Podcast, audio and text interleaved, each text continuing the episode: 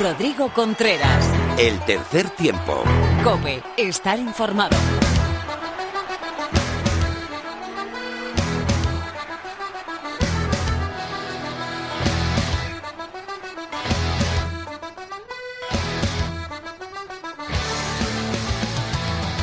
Hola, muy buenas, bienvenido al tercer tiempo de la cadena Cope, bienvenido a tu programa de rugby en la radio.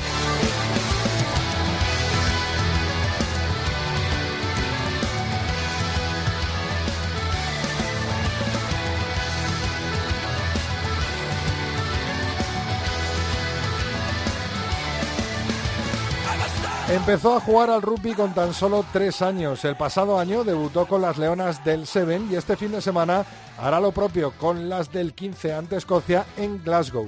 Es una pieza clave del equipo líder de la liga y es una de las grandes joyas de la Academia Nacional Iberdrola. Hoy en el tercer tiempo analizamos el partido de las Leonas de este fin de semana en Escocia y el liderato del club de rugby Majada Honda tras la conclusión de la primera vuelta de la Liga Iberdrola con una de las grandes protagonistas del rugby español de la actualidad. Hoy, en el tercer tiempo, estará con nosotros la majariega María García.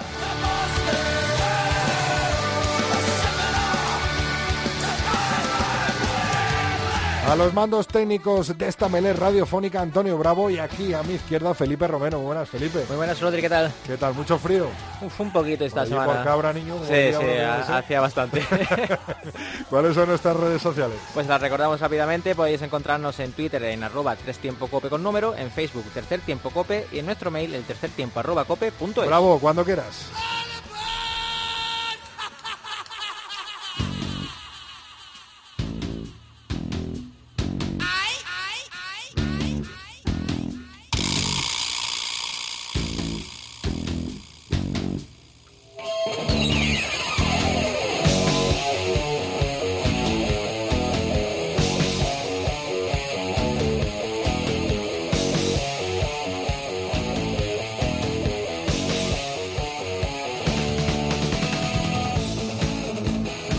La actualidad del rugby nacional viene marcada por la decimocuarta jornada de la Liga Heineken. ¿Cuáles fueron los resultados este pasado fin de semana, Felipe? Pues fueron los siguientes, Rodri, Hernani 20, Barcelona 0, Vizcaya Guernica 8, 14, Brac Quesos Entre Pinares, Complutense Cisneros 15, 29, Sanitas Alcobendas, Senor Independiente 46, Quecho Artea 31, Silverstone El Salvador 26, Ampordicia 23 y Unión Esportiva Samboyana 27, Club de Rugby La Vila 8. Aunque lo tuvieron que pasar mal, bajar al barro y sufrir, los equipos de Valladolid consiguieron dos victorias y siguen encabezando esta clasificación general. Primero, Brac Quesos entre Pinares y ahora a dos puntos el Silverstone El Salvador. ¿Cómo continúa la clasificación? Ya un poquito más lejitos, en tercera posición encontramos a Sanitas Alcobendas con 48, dos puntos menos tiene Senor Independiente en la cuarta, quinto va la Unión Esportiva Samboyano con 41, 33 el Barcelona le sigue en sexta plaza, séptimo el Ampordicia, octavo Vizcaya Guernica, noveno Complutense Cisneros, en décima posición encontramos al Hernani, décimo primero Cruz de Rugby La Vila y cierra la clasificación el Guecho Artea. Muy buena, Felipe. Próxima jornada, no descansamos. Sigue la Liga Heineken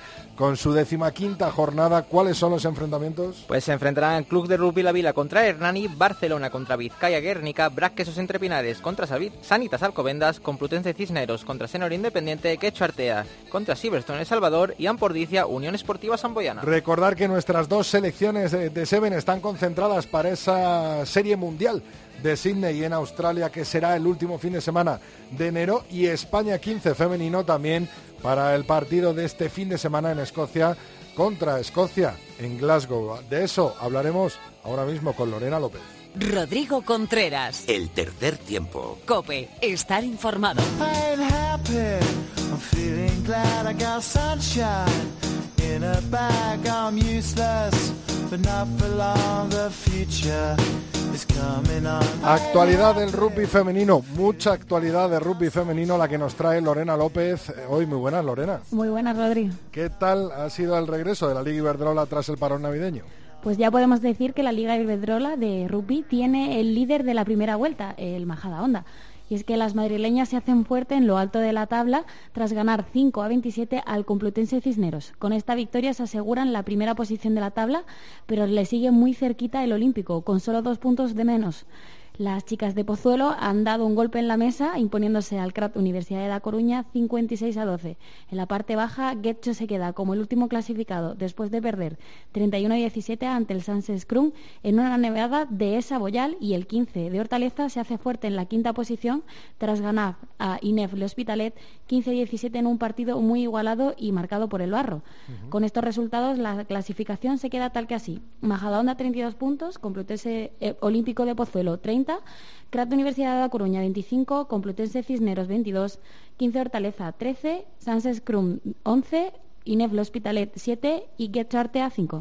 No habrá Liga Iberdrola este fin de semana, pero sí que están concentradas las selecciones tanto de 15 como de 7. Sabemos ya quiénes serán las leonas que viajarán a Australia en ese torneo eh, mundial eh, del 7, eh, Lorena. Pues sí, Rodri. Pedro de Matías solo ha hecho un cambio con respecto al grupo que viajó a la primera serie mundial, la que se disputó en Dubái.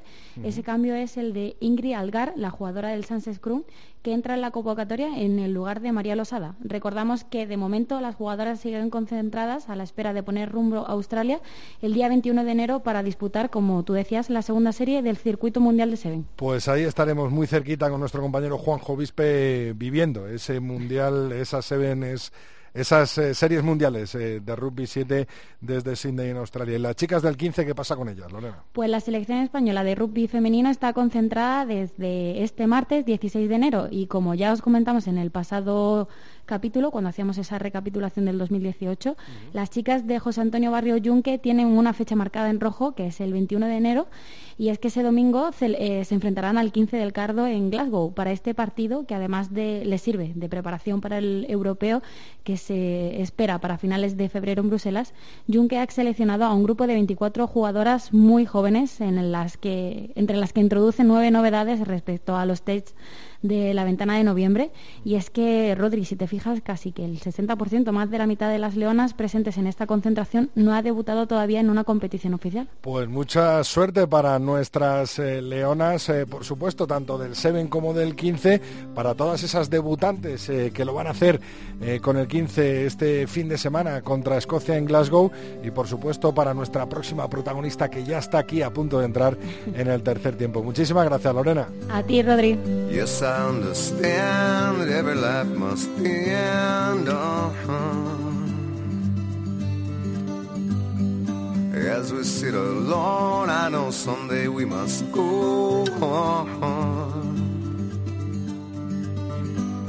Oh, I'm a lucky man to count on both hands the ones I love. Some folks just have one, yeah, others they got none.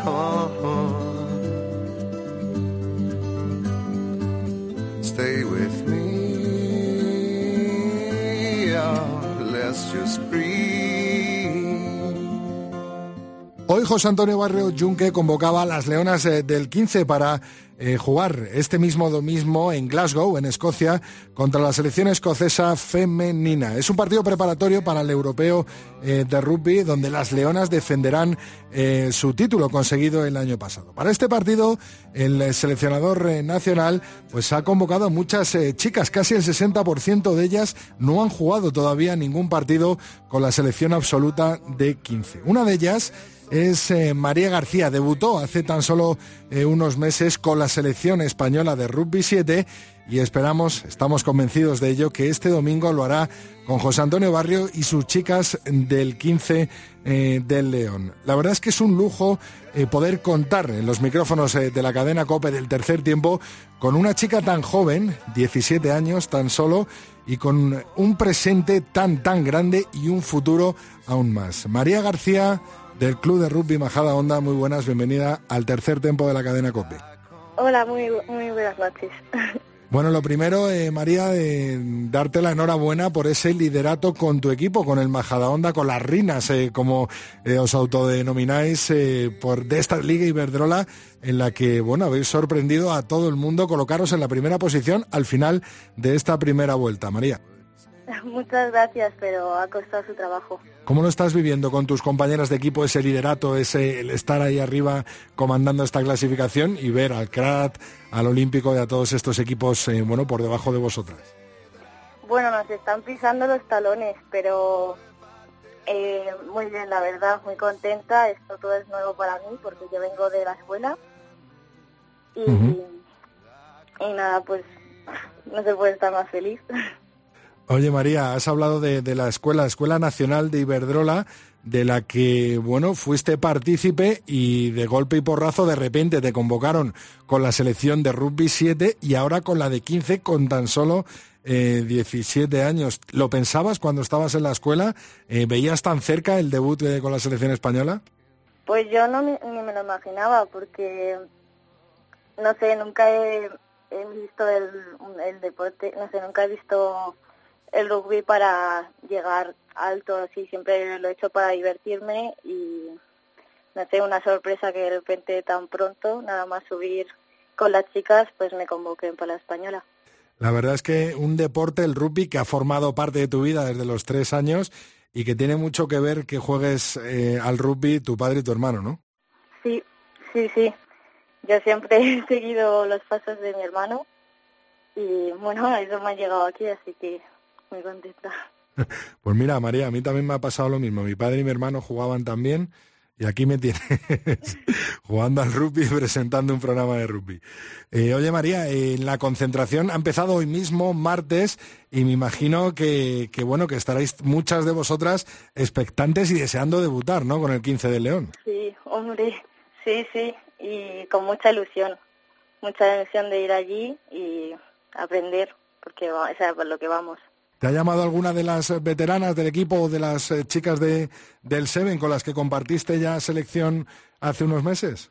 Sí, alguna y bueno, más de, de, la selección de 15 porque ahora las de 7 están están concentradas por otro por otra parte que se van a Sydney. Eso es, están concentradas. ¿Y qué te han dicho eh, las veteranas de la selección de 15? Nada, pues que contentas de verme otra vez y pues a darlo todo, es a lo que vamos.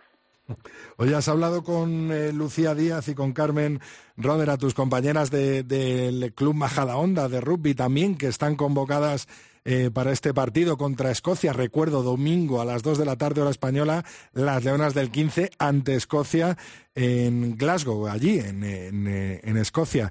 ¿Has hablado con tus compis? ¿Qué habéis comentado de, de esta convocatoria? Pues nada, con mucha ilusión, otra vez estar juntas, porque ellas también llevan mucho tiempo y Está, nos, nos, conocemos desde pequeñas. Y Lucía y Carmen han jugado siempre juntas desde desde nanas y yo las seguía detrás y las veía jugar y eso porque eh, son más mayores que yo. Pero eso, siempre hemos estado juntas y muy contentas. Siempre que nos convocan a las tres nos muy contentas. eh, oye María, eh, nos has hablado de, de, de, esa Academia Nacional Iberdrola de la que procedes, de la que provienes, de la que pudiste entrenar por primera vez con chicas. Tú venías de entrenar con chicos en Bajada Onda.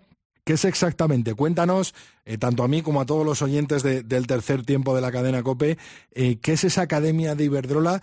¿Con quién compartiste allí juego? ¿Vas a ver a jugadoras? ¿Crees que van a ir más jugadoras que vas a compartir en la selección española con ellas? Cuéntanos un poco de qué va esta Academia Nacional Iberdrola. Pues, eh, a ver, pues yo espero que vaya más gente de eso, de ahí. Uh -huh y no era solo es formación y bueno la verdad es que nos viene muy bien porque eh, las que están ahí son sub 18 la mayoría. Y y pues estamos acostumbradas a ver a jugar con chicos y nos no juntamos porque somos diferentes equipos. Y muy bien a, para conocernos y ya ir metiéndonos en en cómo juegan las chicas porque es es diferente y hay que ir aprendiendo, vamos, a mí me está costando. bueno, costando, pero aprendes a pasos agigantados. No hay nada más que verte las dos convocatorias. Eh, María, que esta academia está situada en Madrid, es un entrenamiento semanal. Cuéntanos un poquito el funcionamiento. Eh, ¿quién, ¿Qué entrenadores tenéis? Eh, eh, sí, es una, un, un entrenamiento semanal y es en Madrid, pero también eh, hay en otras comunidades. Uh -huh. No tengo exactamente cuáles, pero estamos divididas así y bueno, después nos vamos concentrando y eso. Pero no sé, los entrenadores son Miki, Miguel... Del CRC, ¿no? Sí. Me imagino que fenomenal, que te habrá servido de gran ayuda esas concentraciones, ¿no, María? Hombre, sí, yo, vamos, me, me, sirviendo, me sirvieron muchísimo porque, bueno, aparte de que te enseñan un montón, eh, bueno, empecé a conocer ahí a otras chicas y a jugar con chicas, que era lo importante y a, no sé, era otra sensación. Eh, bueno, María, desearte eh, suerte, ¿no? Lo siguiente para este eh, domingo contra Escocia en Glasgow, para esa convocatoria que ha hecho José Antonio Barrio Junque, en la que estás incluida, pues con colegas como Lucía Díaz o Carmen Rodera y viejas veteranas, que no viejas, ¿eh? como Isabel Rico, por ejemplo, o, la gente del 15 Sans Scrum también, Lourdes Alameda, grandes jugadoras que ya te hemos visto, con esa conjunción de muchas jugadoras jóvenes ejemplo, pues lo están escuchando ahora mismo con María eh, García del, del Majadahonda, 17 años, en abril, te caen los 18, ¿no, María? Sí, sí, muchas gracias.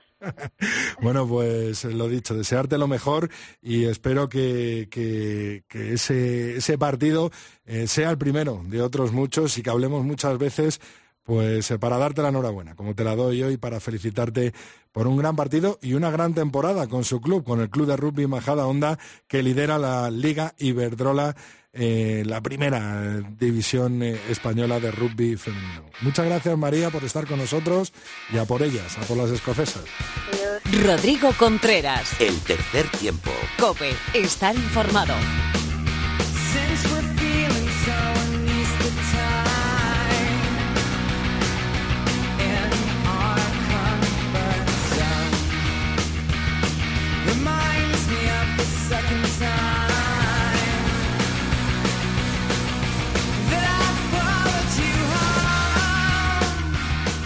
Muchas, eh, muchas cosas, mucho rugby del que hablar en nuestra tertulia, nuestro tertulión, encabezado por nuestros expertos David García de Misiones Deportivas. Muy buenas, David. Eh, saludos, vale, Rodrigo. Al otro lado tenemos a Felipe Rodríguez del blog de Rugby de Alcalá. Muy buenas, Felipe. Hola, muy buenas, ¿cómo estáis? Pues eh, eso, deseando hablar de muchas cosas en esta tertulia, yo creo que hay que empezar por eh, la máxima actualidad y eso la marca la Liga Heineken. Apuros para los equipos de Valladolid que ganaron eh, por poquitos eh, tantos, cosa que no estamos muy acostumbrados a ver a sus dos rivales respectivamente, en Urbieta a Guernica, al Brasquesos entre Pinares y en el Pepe Rojo el Silvestre en El Salvador ganó por tres puntos a Ordicia. David, eh, ¿cómo viste estos dos partidos? Bueno, pues partiendo de la sorpresa, entre comillas, porque ya lo vimos en el partido de ida del Ordicia, a mí me encantó la verticalidad que tiene el conjunto, el conjunto del Goyerri. Cierto es que el partido lo perdió, lo perdió el, conjunto de Izquierda porque lo tuvo lo tuvo de la mano en diferentes ocasiones, pero al final ese último empujón, ese último pase, esa última acción es la que perdía siempre el conjunto de, de Marotias y, y, Garmendia y al final pues el, el Salvador defendía esos últimos 10 metros con el cuchillo en los dientes, pero el propio Juan Carlos Pérez lo reconoció en rueda de prensa, el partido lo debería haber ganado el, el Ampordicia y del partido del Brasquesos entre Pinares, pues bueno, eh, se esperaba victoria, se esperaba también después de lo que habíamos visto durante la semana con la localidad vizcaína inundada, etcétera, que iba a ser barro por todos los lados y bueno, pues eh, al final yo creo que no es no es algo que beneficie a ninguno de los dos equipos, pero siempre sin duda el, el Vizcaya Garnica que lo vive día a día en su campo, pues se mostraría más cómodo y, y el Brac pues no podría desenfundar lógicamente sus armas, que son ese, ese juego combinativo entre las líneas con una melee más o menos estable. Pero bueno, al final eh, los puntos son cuatro, le recorta un conjunto vallisoletano, pero que podíamos haber vivido un fin de semana totalmente diferente. Eso iba a preguntarte, Felipe, al final el gran beneficiado de esta jornada ha sido el Silverstone El Salvador, que las pasó totalmente canutas en su casa, ¿no? En el Pepe Rojo. Sí, porque ahora mismo, bueno, ha pasado lo peor que le podía pasar al, al Quesos entre Pinares, entendiendo que, que no va a perder, pues lo peor que le puede pasar es que no saque el punto bonus y sus perseguidores, no solo El Salvador, sino también Sanitas Alcobendas y Senor de, Santander, han sacado el, el bonus. Eh, situación más peligrosa, por supuesto, la de Silverstone, porque se queda dos puntos y ahora mismo depende de sí mismo para terminar primero. Es decir, si ahora mismo todo sigue igual y en el derby gana gana El Salvador, pues tendríamos eh, un, un, campeón chamizo, a pesar de, de que el BRAC sigue líder y no ha perdido todavía. Imagínate lo que sería, ¿no? Perder solo un partido y... Se le encontrarse... dos jornadas difíciles al, al BRAC, ¿eh? Muy sí, sí, por supuesto, le quedan jornadas, le quedan jornadas muy difíciles, pero que ahora mismo la situación como está, el BRAC tiene dos puntos de ventaja con El Salvador y ahora mismo El Salvador depende de sí mismo, es a lo que es un poco a lo que a lo que voy. Quería subrayar lo que ha dicho David de, de Amporicia, que se le está poniendo una carita de, de playoff importante, ¿eh? porque ya empató contra el Covendas, ha tenido la victoria en la mano contra El Salvador y tiene mejor, no solo tiene mejor calendario que el Barça, sino, sino que además su próximo enfrentamiento va a ser en, va a ser en casa, en casa de los Ordiciarras. Así que creo que el Guernica va para arriba y como digo, ojo, se le está poniendo cara de, perdón, eh, Ordicia, se le está poniendo cara de playoff. Ojo que Guernica tiene 28 puntos, eh, que tampoco está tanto, eh, que está a 5 puntos de, del playoff también. Y Felipe, buenas noticias, el buen juego, el buen nivel de Julen Goya, ¿no? Para Ordicia. Bueno, para Ordicia y para todos, porque yo creo que Julen es un hombre que está siempre en la órbita de, de la selección y si sigue jugando bien será una, una buena noticia para España en estos partidos que, que tenemos ahora. Vamos a ver si finalmente se cuenta con él o no, pero la verdad que, que está jugando bien y al fin y al cabo no nos olvidemos que, que Julen Goya es uno de los que ha probado las mieles de, del rugby profesional en, en Francia, en este caso en el Biarritz Olympique. La verdad que uno de los jugadores que a más nivel ha jugado de, de los que actualmente juegan en, en España y yo creo que la buena noticia no solo para Oricia sino sino es para todos. Como tú siempre la has llamado la perla el rugby español Felipe. Yo sí la, que le la perla de Villazábal le he llamado yo siempre porque sí, es ese pueblo pero sí sí, pero sí, sí es la, es, para mí era la perla del rugby español. La verdad que, yo... que era un jugador yo me esperaba muchísimo más de él ¿eh? yo yo la verdad que cuando estaba en Biarritz me daba la sensación de que de que ahora sí de que ahora sí que íbamos a tener un verdadero jugador profesional en las ligas francesas. Finalmente no se dio y, y bueno, pues eh, Julen lo tenemos de, de, vuelta. Habría también que preguntarse por qué, si él, si él de verdad estaba dispuesto a, a sacrificar, pues no sé si su vida personal o académica por quedarse a jugar en Francia, pero sí. la verdad que sí tenía toda la pinta de, de quedarse allí, entre otras cosas porque no sé si lo sabéis, pero era el, era el jugador que marcaba mejor tiempo en los 100 metros lisos de, de Biarritz Olympique, que se dice pronto. ¿eh? Uh -huh. David. Sí, sí, sí. Yo lo que le, le, he visto, pero claro, la verdad es que hacía tiempo que no que no veía a Julen, pero yo le he visto más mucho más fuerte, incluso me atrevería a decir con, con permiso y respeto, algo pasado de peso, ¿eh? Pero, pero sin duda es capaz de marcar la diferencia en determinados aspectos y momentos de, del partido y sin duda sería una excelentísima noticia que, que, que pudiera estar al 100% y formar parte del, del 15 del León. David, tú has tocado por encima el estado del campo de, de Urbieta. Eh, ha habido mucha gente que, que me lo ha comentado desde de, de, de, esta última jornada eh, de la Liga Heineken. Eh, ¿Creéis, bueno, seguro que estáis convencidos de que no es para nada buena impresión, ¿no? De, de la máxima categoría del rugby nacional, el dar la, la, impresión, incluso al exterior, ¿no? Fuera de nuestras fronteras, de que se está jugando en campos como el de Urbieta, en el estado que está, y que empieza a estar, eh, por ejemplo, Landare Toki, ¿no? Hay que respetar, eh, porque bueno, lo, lo, sacó Tony Jimeno en redes sociales y, y, demás, hay que respetar cada, cada caso y, y, lo que hay que ver es luego qué se hace. Yo he puesto el ejemplo, eh, Fadura, años atrás hemos visto un campo eh, en, la, en penosas condiciones. Eh, este año ha conseguido poner palos en el de atletismo de al lado y claro, tiene una carga inferior eh, el, campo principal y presenta esta temporada pues una imagen aceptable. Eh, en Pepe Rojo tenemos cuatro campos, van a hacer uno nuevo de césped artificial. En Madrid el central tiene dos, eh, entre comillas. Eh, las terrazas, pues va a hacer un campo nuevo, pero no todo el mundo eh, dispone de ese presupuesto. No todo el mundo puede exigir a las administraciones o a sus patrocinadores o, o, sacar dinero para, para, para remozar un campo. Eh, Guernica estaba todo inundado durante la semana, tenían que evacuar a gente de sus casas en balsas. Eh, es algo que se repite todas las temporadas con las lluvias, el nivel freático, demás, lo mismo el andar de Toki.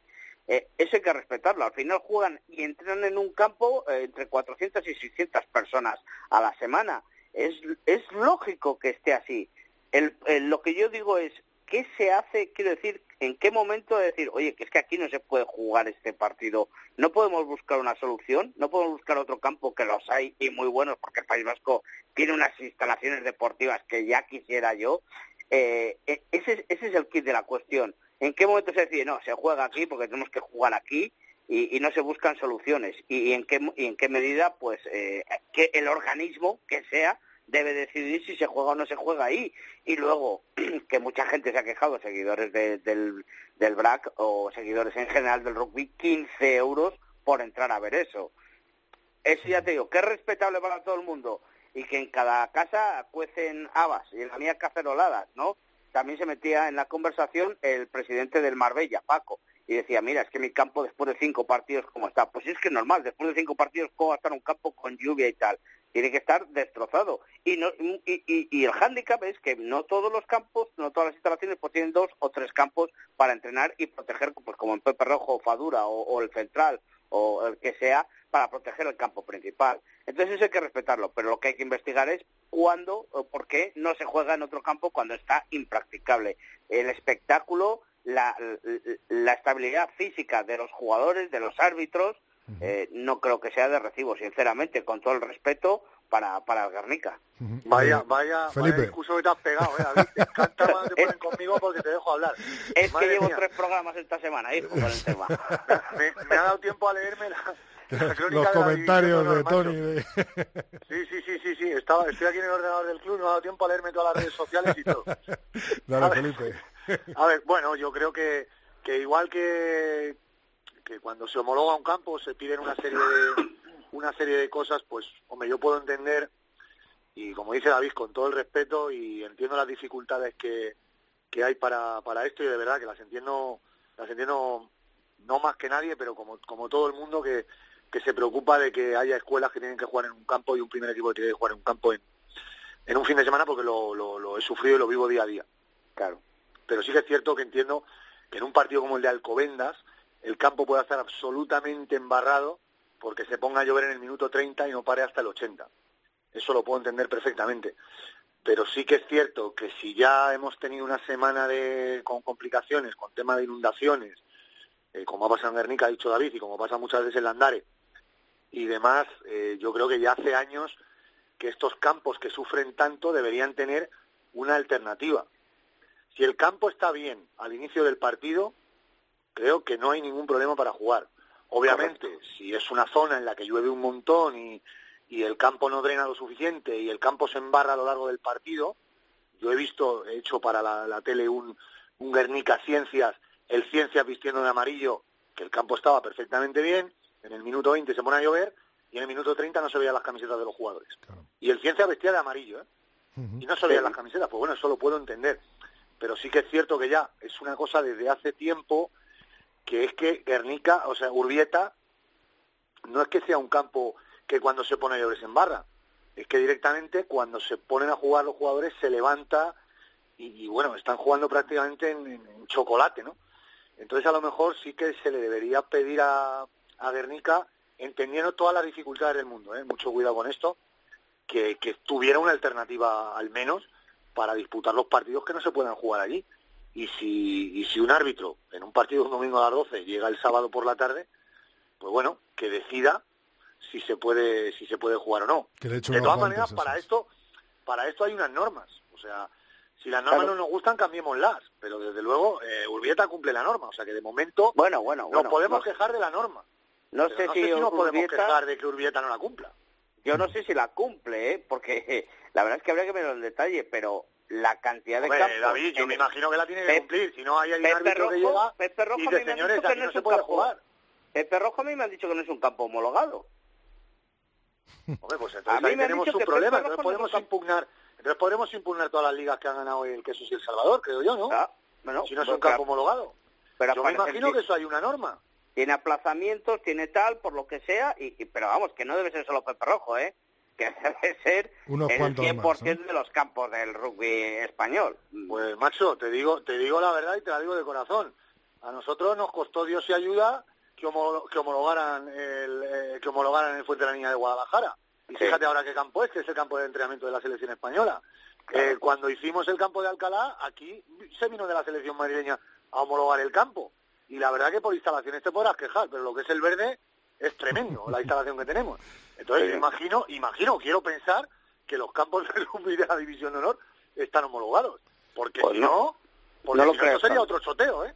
No lo creas tanto. Vamos a dejar el tema de los campos aquí, que quiero eh, hablar de más cositas. Quiero hablar de las dos convocatorias eh, de las selecciones eh, Seven que se enfrentan al torneo, al tercer torneo eh, de la World Series en Sydney.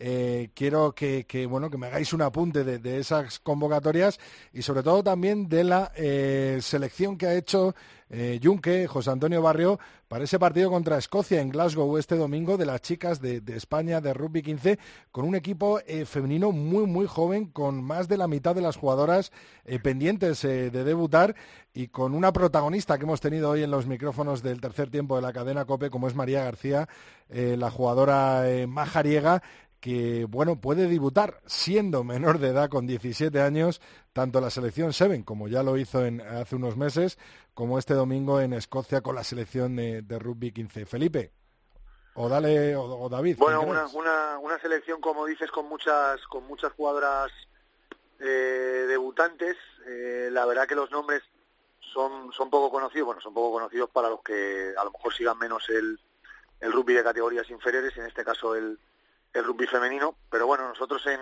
en el caso de Madrid, al menos, eh, quiero, quiero pensar y bueno, os quiero asegurar que hay, que hay muchísima, hay muchísima calidad y bueno, aún así tenemos jugadoras que, que juegan en el extranjero como Marta Estellés, Isabel Macías, sobre todo Janina Vinueza, que a lo mejor le falta explotar, pero yo creo que tenemos una, una pilier para, para muchísimos años y la verdad que esta convocatoria eh, parece de parece cuando menos de, garantías, aunque las chicas sean sean jóvenes y seguramente el resultado final pues a lo mejor eh, sea complicado que nos sonría, yo creo que estamos en la, en la línea de, de hacer debutar y hacer debutar bien a las chicas jóvenes y que seguramente que, que van a tener una buena una buena experiencia y a ver si al menos podemos mejorar aquel resultado de Majadahonda que fue el 5-24.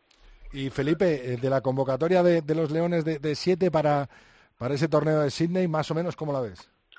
Pues la veo igual que las anteriores, con la única diferencia de- del avión Carrión, que me imagino que, que le habrá pedido su club jugar más, algún partido más y sobre todo con la, con la inclusión de, de Lucas Levy y Iñaki Villanueva. Para mí la baja de Marcos Poggi es importante porque siempre que juega, juega bien, pero bueno, Marcos Poggi ha sido padre hace poco, me imagino que los viajes largos los tiene complicados.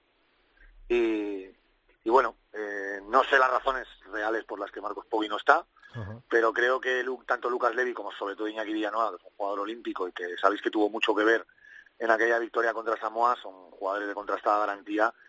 Y creo que tenemos un equipazo, eh, un equipazo que además tiene una oportunidad única de hacer un, un buen resultado, porque además nos han metido en el grupo del equipo del equipo invitado, que como sabéis es Papúa Nueva Guinea, y si conseguimos un- hacer una buena fase de grupos tendremos mucho ahorrado y si conseguimos un puesto como el anterior, pues pues igual estamos más cerca de la permanencia en tres torneos de lo que hemos estado nunca. De lo que hubiéramos pensado, David.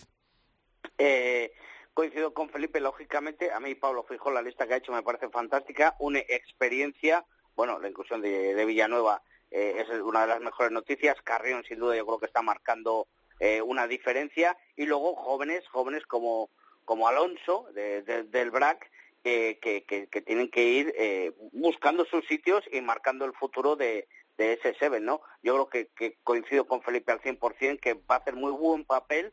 Y yo creo que, los, que, que las navidades siempre en el Seven siempre nos han venido bien y ahora vamos a poder, poder coger eh, ese impulso. Y por parte perdón del femenino pues a la fuerza hoga hay que buscar eh, esa vía nueva porque si se juntan Seven y, y 15 eh, hay que buscar no- nuevas jugadoras lógicamente. Y, y, bueno pues eh, tiene razón Felipe que hay determinadas jugadoras que que no todos llegamos a, conocer, sobre todo si son de otras comunidades, como, como es normal. Sí, cuando dan el salto a la división de honor, pues ya eh, femenina, ya puedes tener algo más de seguimiento, pero eh, lo, lo bueno de todo esto es separar 7 y 15, no separar, pero buscar plan B, por decirlo así. Tampoco quiero llamarlo plan B, sino buscar dos equipos élite para 7 y para 15, y el test de, con Escocia pues puede venir fundamental, y sobre todo pues... Eh, el, el incorporar eh, gente nueva para, para las dos disciplinas que, que yo creo que España, sobre todo en femenino, está marcando dónde tiene, dónde puede llegar, siempre estar en lo más alto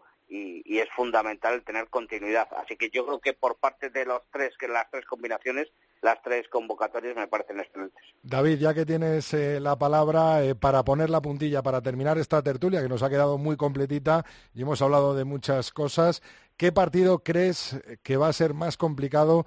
¿Qué partido crees que va a ser más fundamental para los Leones de Santi Santos? ¿El primero contra Rusia fuera o el de Rumanía en, en el Estadio Nacional eh, Complutense?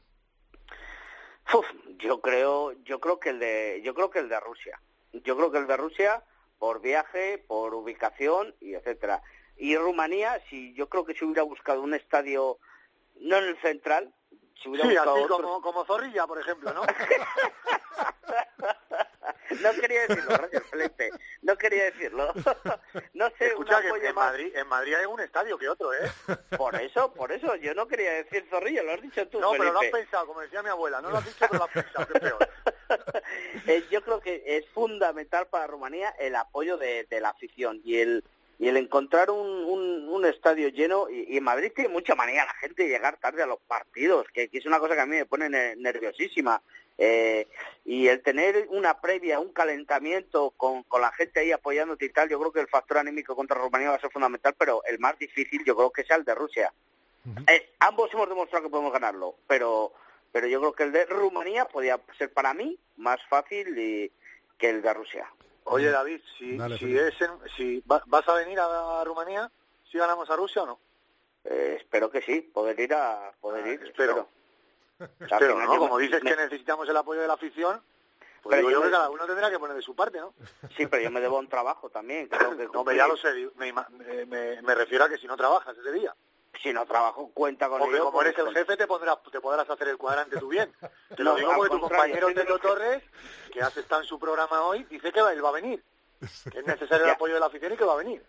Ya, ya, pero Teto no trabaja los fines de semana, o la gran mayoría de fines de semana no trabaja. Y yo, Bueno, y, como y entre buen semana jefe, descansa. Como buen o sea jefe, que- Felipe, me pongo de ejemplo y soy el primero que se va Vale. a Eso es, eso El es. primero que va a la oficina y el último que me voy. Vale, en cualquier caso, Teto, como digo, los fines de semana no trabaja y entre semana descansa. O sea que tampoco. Eso es, eso es. Pero sí, Bueno. yo si no tengo nada, incluso intentaré coger, si tengo algún algo cercano a Madrid, pues poder combinar las dos cosas. ¿Cómo ha venido Felipe? eh? David sale hoy por la puerta grande con esos recortes. Claro, que porque nos hemos metido con los campos y ya nos hemos embarrado y todo. Nos hemos hecho una- unas charlas que no veas. Digo, bueno, vamos Y a, le- le- a claro, ponerle le un poco de pimienta a esto. Le he robado minutos.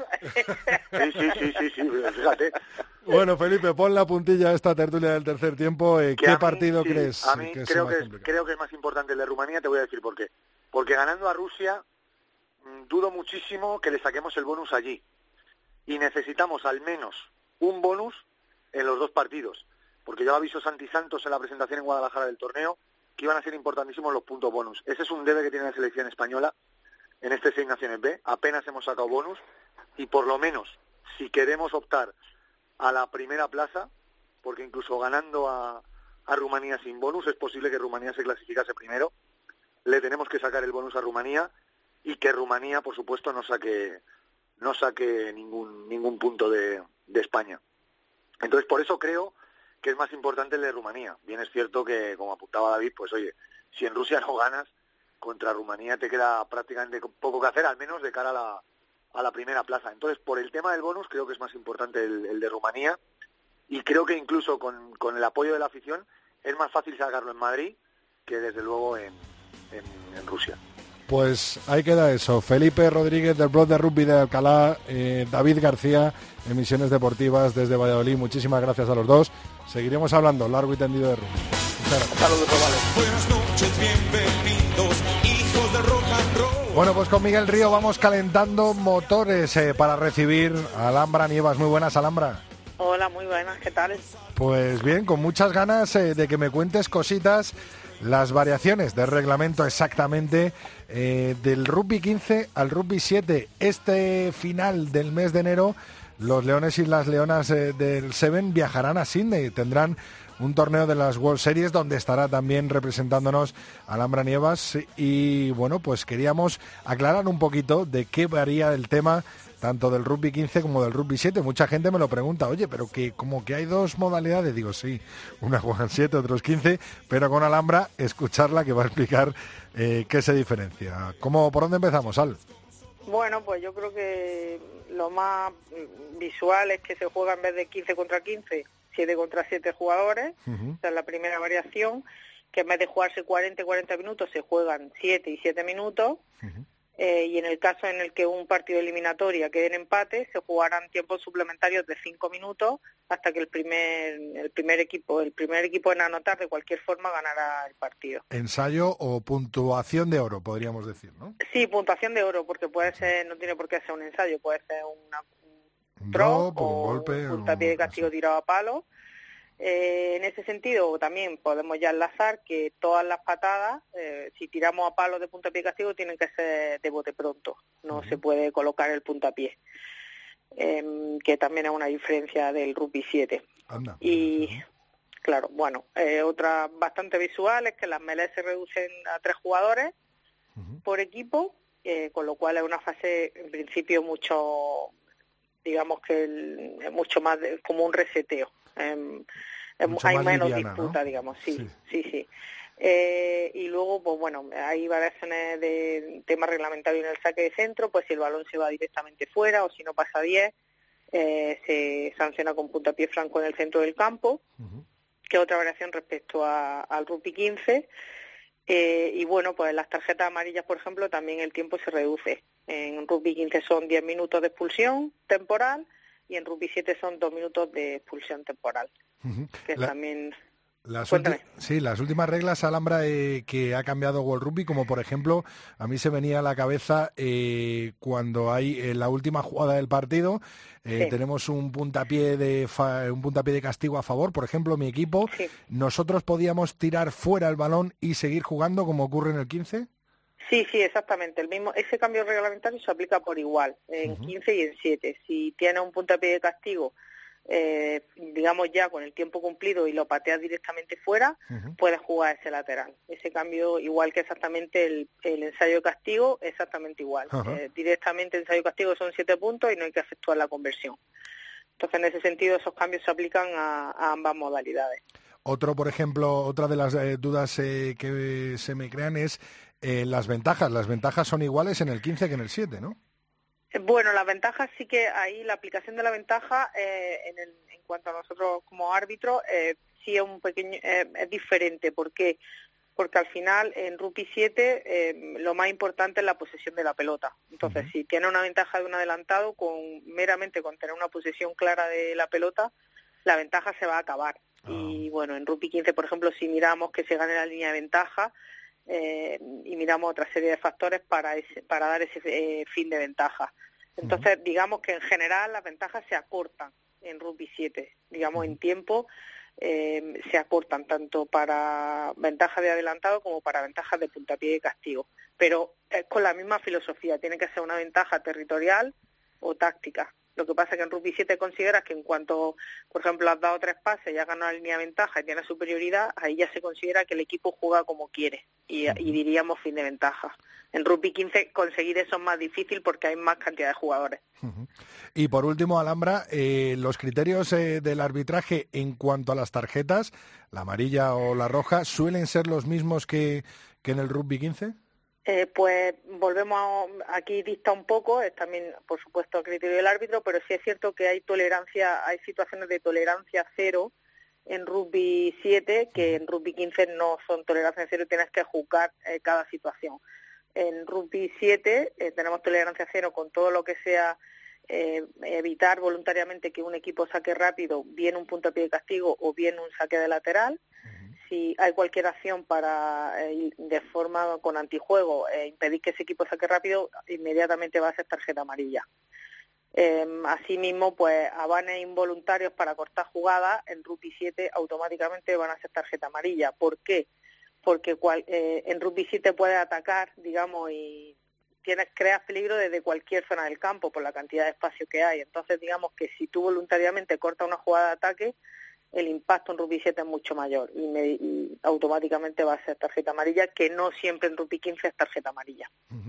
Pues fenomenal explicado, Alhambra. La verdad es que estamos ya preparados para seguirte, tanto a ti como a los leones y a las leonas del Rugby 7 en Sydney y en los próximos compromisos, eh, en los próximos compromisos eh, de los torneos de la World Series, la primera, la máxima categoría del rugby mundial. Te deseamos mucha suerte, Alhambra. Sí, va a ser un torneo muy bonito y bueno, sobre todo porque va a tener un formato de tres días para tanto para chicos como para chicas. Todo se va a jugar en un estadio grande, va a ser por lo que yo no he estado todavía en cine, pero la atmósfera Anda. se ve que es genial y bueno, la verdad que, que deseando llegar allí y, y disfrutar de, de un gran torneo.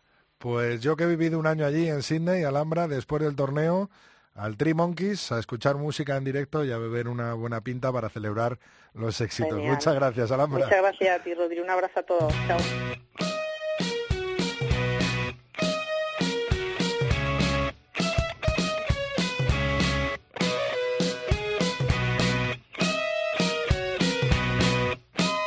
Rodrigo Contreras. El tercer tiempo. Cope, estar informado.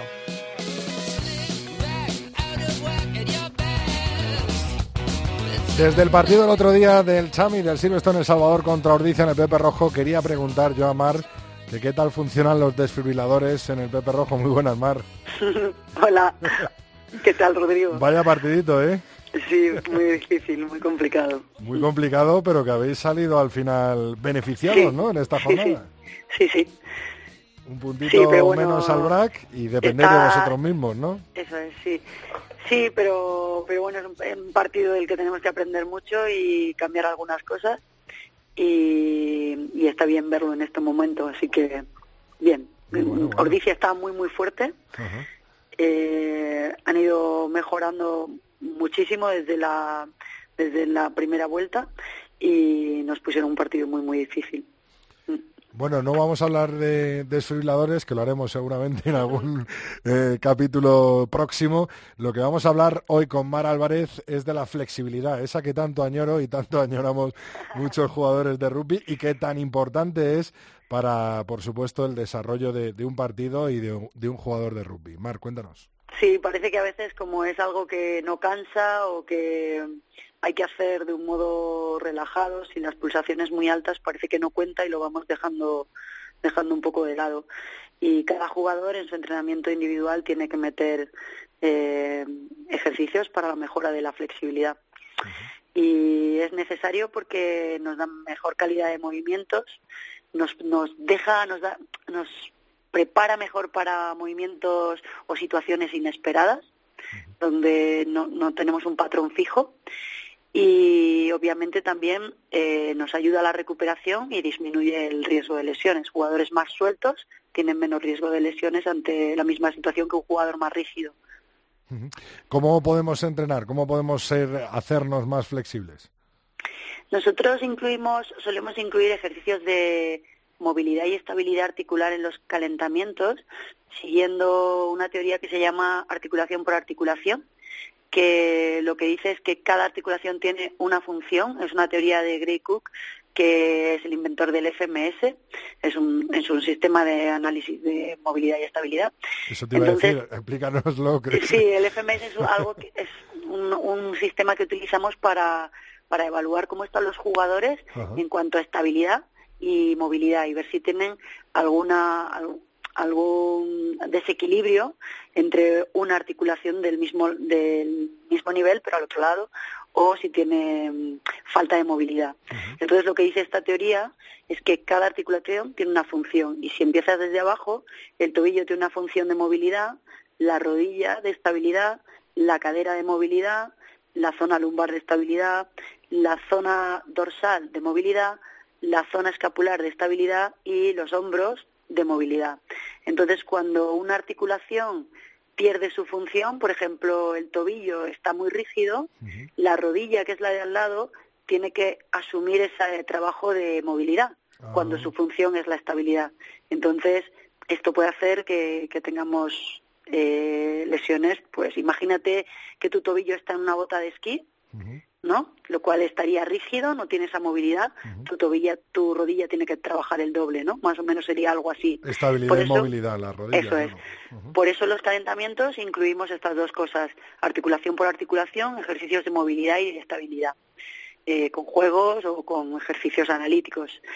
Y luego, una vez que se acaba el entrenamiento y unas horas después, cuando el sistema nervioso está relajado, pues ahí hacemos estiramientos para la elasticidad muscular, que ayudan mucho a la recuperación.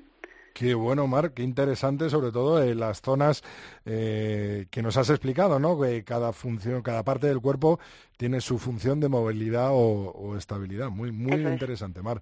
Eh, tú que te conoces a casi todos los jugadores del rugby español, ¿qué jugadores dirías que son los más flexibles?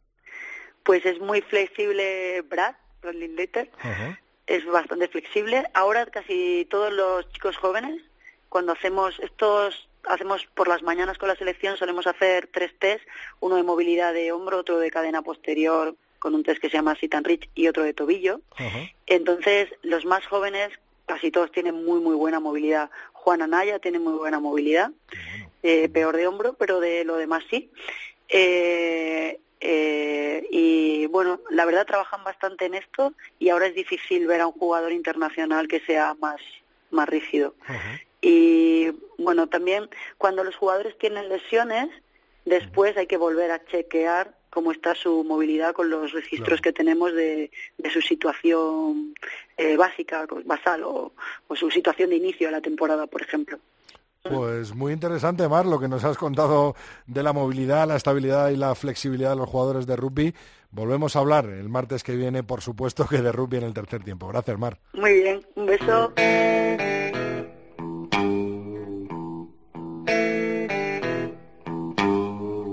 Rodrigo Contreras. El tercer tiempo. Cope, estar informado. I had a friend one time. At least I thought he was my friend. When he came to me, said I ain't got no place to go. Con Eric Bardon recibimos a nuestro maestro José Alberto Molina. Phil, muy buenas, Phil. ¿Qué tal, Rodri? ¿Cómo estás? Me da que el Sinbin de esta eh, semana, de, de este capítulo 122 del tercer tiempo, eh, va con la actualidad del rugby, con la actualidad de la Liga Heineken, ¿no, Phil? Pues algo así, efectivamente, Rodrigo. Hoy sin bin olímpico, y me voy a explicar, puesto que espero que lo entienda todo el mundo. Sin bin olímpico, que espero también que pase sin castigo, pues yo, simple mortal, le adjudico el mío, mi castigo, a Zeus, dios del trueno, el relámpago y las tormentas, y a su cohorte de diosecillos subordinados responsables de los cuatro vientos, Bóreas, Nóteos, eh, Euros, Céfiro, Eolo y alguno más pobres subordinados, porque a ellos y a su desidia o descuido o mala intención habrá que atribuir que el campo de Urbieta del venerable club de Guernica fuera todo un lodazal el pasado fin de semana en aquel partido frente al líder vallisoletano, el BRAC.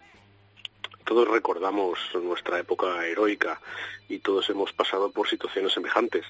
¿Y acaso nos plazca imaginarnos como Moskin, el irlandés, o como Frank Cotton, el inglés, en aquella famosa foto de la gira de los British Lions por Nueva Zelanda en 1977?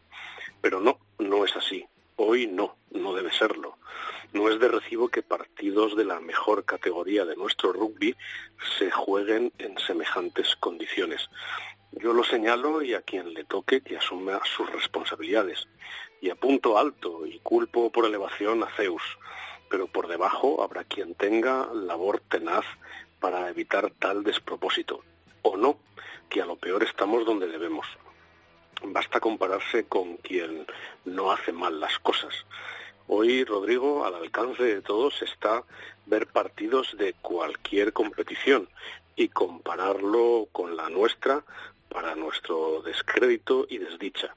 La media de nuestros campos con la de otras competiciones, pongo por caso del Tier 2, y veremos que quedamos bastante mal. Ayer, sin ir más lejos, me entretuve viendo a Suntory contra Yamaha en la primera división, en la primera categoría japonesa.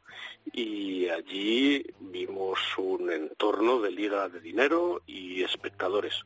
Hace poco, Rodri, vi también a un Dinamo de Bucarest contra los Saracens de Timisoara y tampoco la comparación fue ventajosa para nosotros. Y aunque no sea necesario mirar muy lejos y muy alto, porque estas ligas pueden estar al alcance de la nuestra por poco interés que pongamos, hay que decir que no solo hay que serlo, sino parecerlo. Y como señalaba Quintiliano, vestis virum Reddit, que quiere decir que hay que vestirse para la ocasión. Pues el Sinbin de Phil eh, en esta ocasión va para el estado lamentable del campo de Urbieta. Nos vemos la semana que viene, Phil. Muchas gracias. Un abrazo, Rodri.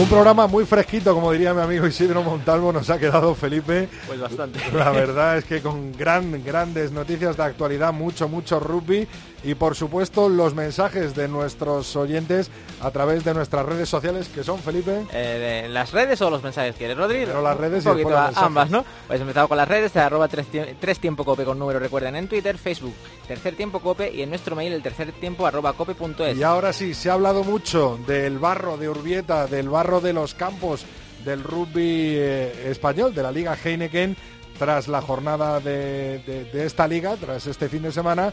Pero no solo de barro vive el hombre, ¿no? También nos han llegado otro tipo de mensajes, Felipe. Sí, la gente destacaba esa tertulia la semana pasada de la, de la Liga de Heineken, le pareció muy interesante, pero también, como dices, no solo de, de barro vivimos. El Liceo Francés, el Club de Rugby, nos felicitó eh, con retraso por las fiestas, por, por este gran primer programa de- del año 2018. Le agradecemos desde aquí, Por lógicamente. supuesto, un abrazo para toda la familia liceísta. Y también destacaron, eh, le interesó mucho a la gente la sección de Mar de la semana pasada sobre cómo recuperar ese tono físico y esa falta de entrenamiento que puede haber eh, durante las fiestas. Sí, sí, a mí me podría poner en forma como ya lo hizo hace años la buena de Mar Álvarez. Muchísimas gracias, Felipe. A ti, Rodri, siempre.